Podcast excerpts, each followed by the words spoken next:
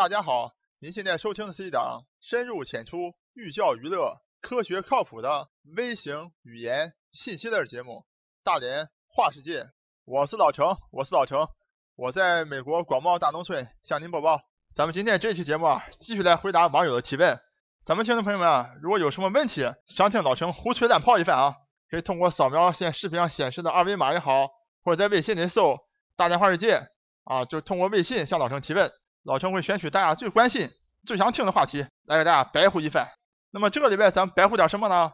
老陈发现啊，大家对这个牛奶啊，这个非常关心，因为在过去一两个月以内啊，微信里面有个特别火的、传播特别广泛的这么一个朋友圈的内容啊，就说牛奶太可怕了，将会把人类啊送进坟墓里去，给咱们这听众朋友也好，包括老陈的同学还有一些亲戚啊，都造成一些恐慌。所以今天老陈要利用这个节目。来给大家讲一讲牛奶到底有没有那么可怕？好，下面就请大家跟我进入咱们大连话世界第四十五期节目。牛奶会把我们送进坟墓里边吗？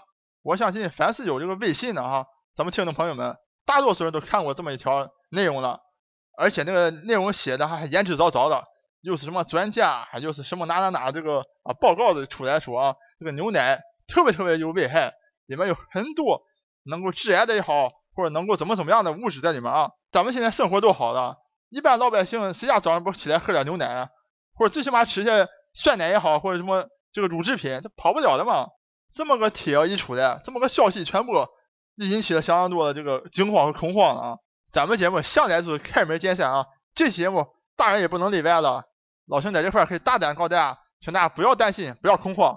老陈这一期态度就是，牛奶确实会送我们进坟墓。听到这，咱们听众朋友们可能都挺糊涂啊！老陈你是疯了吧？牛奶就把我们送到坟墓，还叫我们大胆的喝？因为老陈给大家讲，我说的牛奶会送大家进坟墓，和那个帖子说的这个原因完全不一样。因为我说这个原因就说牛奶实在太好了，是一个非常好的营养的物质来源。大家可以想象啊，当我们年老的时候，当我们牙齿不是那么好的时候，啃不了猪蹄，也吃不了鸡爪的时候，喝牛奶，吃点软乎乎的。用奶制品来补充能量、补充营养，是一个非常好的方式。所以老陈个人认为，牛奶也好，奶制品也好，会陪伴我们一生，成为我们不可或缺的营养和能量的补充来源。好，下面老陈就为大家详细介绍一下啊，为什么老陈敢大胆的说喝牛奶没有问题，而且是营养和能量来源的非常好的方式。大家都知道，老陈是个科研工作者，所以老陈经常喜欢拿出一些科研论文来啊，或者一些。科研的这些结论啊，来给大家展示啊。那么今天呢，咱们先把这些细节哈放到一边去，咱们从这宏观角度来看一下。咱们现在看咱们的邻居啊，这个小日本，大家有没有思考过一个问题？为什么咱们总是叫这个日本叫小日本呢？啊，可能有的人说是不是因为这个这国家面积小啊？当然可能这有这个原因啊。但更重要的原因就是说，在以前啊，就日本的身高非常矮。来，老陈给大家列一组数据，大家想象一下啊，二战时候。日本这个部队牛吧，整个给亚洲打了一片，还敢和苏联开战，对不对？和美国也开战，大家能想象吗？日本侵华这个士兵的平均身高，你能猜一下多少？一米五六。你像别的国家，像美国、德国，这个平均身高，整个军队平均身高啊，都在一米七二、一米七五之间啊。基本上你从这数据，一米五六对一米七二，等于就是高半个头了啊。所以这个日本打完这个二战以后啊，啊打败了。就开始反思，就开始琢磨了。我靠，咱们身高比人矮这么多，那怎么办呢？在一九五四年的时候，就宪法规定，给所有的学生啊中午午餐吃完以后，再加两百毫升牛奶喝，叫做掀起一种热潮啊，就是说让一杯牛奶啊强壮一个民族，来了这么个运动啊。你看，从一九五四年开始，那么到今天，日本人身高，男性身高啊平均身高已经来到一米七零，还超过中国了。大家看看啊，当然我们不能说。这个身高来到一米七零啊，纯粹就是因为喝牛奶了，这个身高就长高了。因为肯定整个的这个营养环境，整个的生活环境更好的，吃的这个营养更足，那肯定身高长得更高，就没有问题啊。但大家可以看出来，从一九五四年开始强行推出的，因为宪法规定了啊，就午餐以外加牛奶。如果说牛奶里面有这么多有害的物质啊，如果说牛奶哎能够把我们送进坟墓，那日本人早就全进坟墓了。你们想从少年开始，国家宪法规定强制喝牛奶，如果有问题的话，如果能够致癌的话，那日本这个癌症发病率不得了了。相反，大家可以看出来啊，日本现在是亚洲平均寿命最高的国家。所以老陈不用讲，现在不用讲这些细节啊，你就可以看从这个宏观角度，你会看到这个牛奶根本不成问题，不但没有问题，还帮日本人平均身高超过中国了。现在，好，咱们这个宏观面就讲到这儿啊，咱们再来从细节，再从微观角度再来看一看啊，这个造谣的帖啊。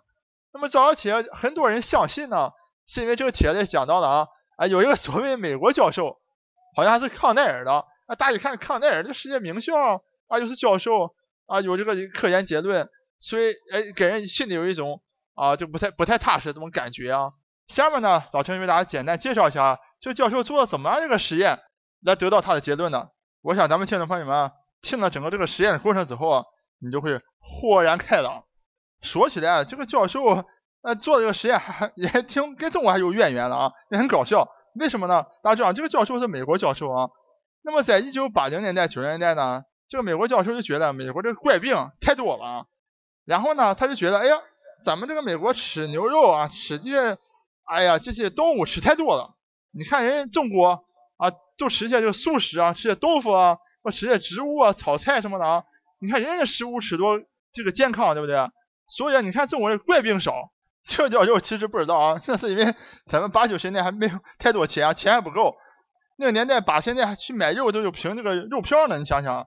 你吃肉能吃得够吗？更别说喝什么牛奶了啊！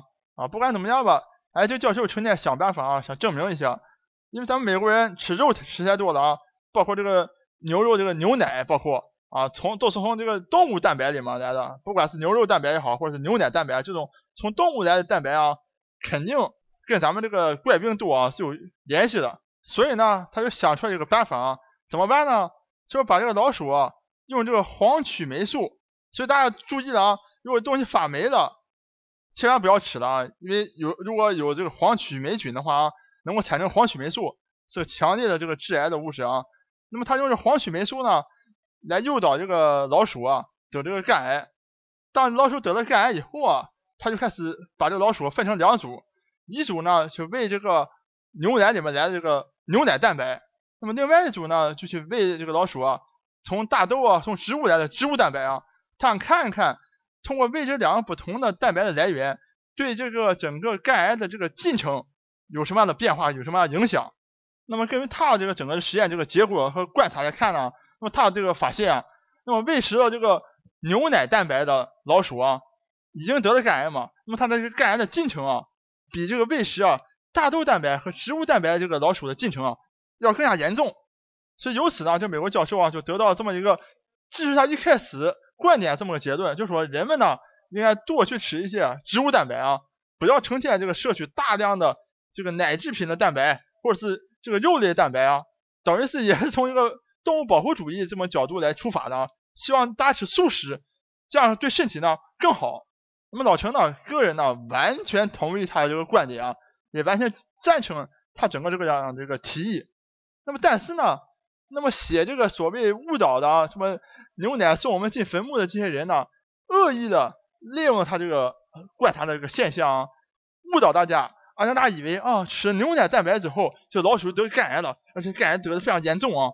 实际上整个实验大家看非常清楚了啊，就是根本不是所谓的牛奶蛋白导致的这个小鼠得了这个癌症啊，而是用的是黄曲霉素诱导老鼠得肝癌，然后去喂食。这个所谓的牛奶蛋白，所以整个过程就是这么这么一个过程，所以完全没有证明说牛奶能够引起癌症的发生，所以这一点咱们听众朋友们一定要非常清楚啊。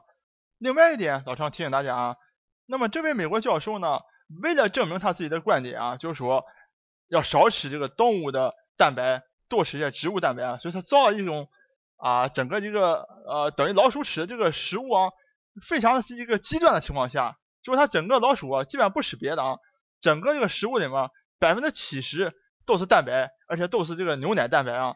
就在咱们正常人吃饭或者你每天喝一杯牛奶的情况下，是绝对不可能发生的啊。就它造了一个这么极端的情况下来验证所谓牛奶蛋白、所谓动物蛋白能不能加速这个癌症进程这么一个状态啊。那么在实际上，当我们正常吃饭，当你正常每一天喝牛奶。从牛奶中获取的这个蛋白的这个含量一般情况下都在整个食物的百分之十以下啊。所以老陈跟大家讲，大胆放心的去喝你每天喝一杯牛奶的这么个状态啊，没有任何关系。那么另外呢，还有说法怎么说呢？